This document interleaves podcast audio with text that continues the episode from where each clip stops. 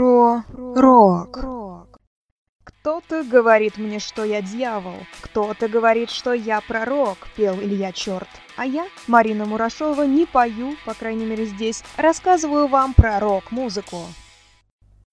Сегодня расскажу о Дэвиде Боуи.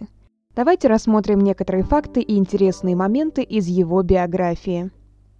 Дэвид Роберт Джонс, именно так по-настоящему звали Боуи, родился 8 января 1947 года.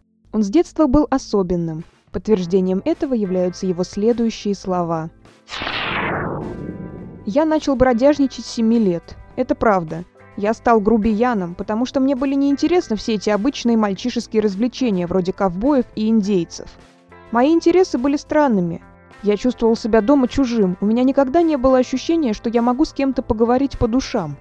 Я очень много времени проводил в своей комнате, только там и был мой настоящий мир. Мои книги, моя музыка, мой проигрыватель. В 12 лет Дэвид научился играть на саксофоне, однако в его музыкальной карьере этот инструмент ни разу не пригодился – Позже он освоил такие инструменты, как электрогитара, 12-струнная гитара, фортепиано, клавесин, губная гармоника, синтезатор и ряд ударных. Когда юноше было 15, он написал письмо одному миллионеру с просьбой помочь его группе в раскрутке, а также с предложением заработать еще 1 миллион. Миллионер на письмо не ответил, однако передал его партнеру, который издавал песни «Битлз». Это и привело Боуи к его первому коммерческому контракту.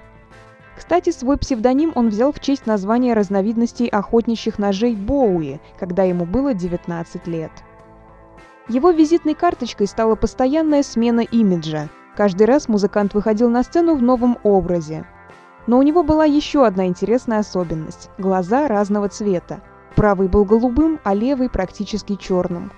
Первое время поклонники рок-исполнителя считали, что это часть модного имиджа – только в начале 2000-х годов Дэвид Боуи рассказал, что это не образ, а результат перенесенной в детстве травмы. По признанию самого певца, в школе он подрался с приятелем по фамилии Андервуд из-за понравившейся им обоим девушки. Исполняя классические рок-композиции, Дэвид Боуи успешно совмещал каноны этого музыкального направления с собственными новаторскими идеями. Его характерный голос и интеллектуальная глубина созданных композиций сделали его знаменитым на весь мир – Боуи сотрудничал со множеством известных исполнителей – Шер, Фредди Меркьюри, Игги Попом, Джоном Ленноном и многими другими. В 1996 году имя Боуи внесли в американский зал славы рок-н-ролла, а спустя 10 лет он получил премию Грэмми за вклад в искусство. 8 января 2016 года, в день своего 69-летия, Боуи официально выпустил альбом Black Star, который был тепло принят публикой. Два дня спустя музыкант скончался. Он боролся с болезнью, но она все же была сильнее.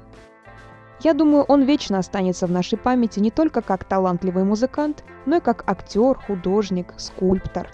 Пока мы смотрим и слушаем его творение, он с нами. Он жив. С вами была Марина Мурашова. До встречи в следующем выпуске. Про рок.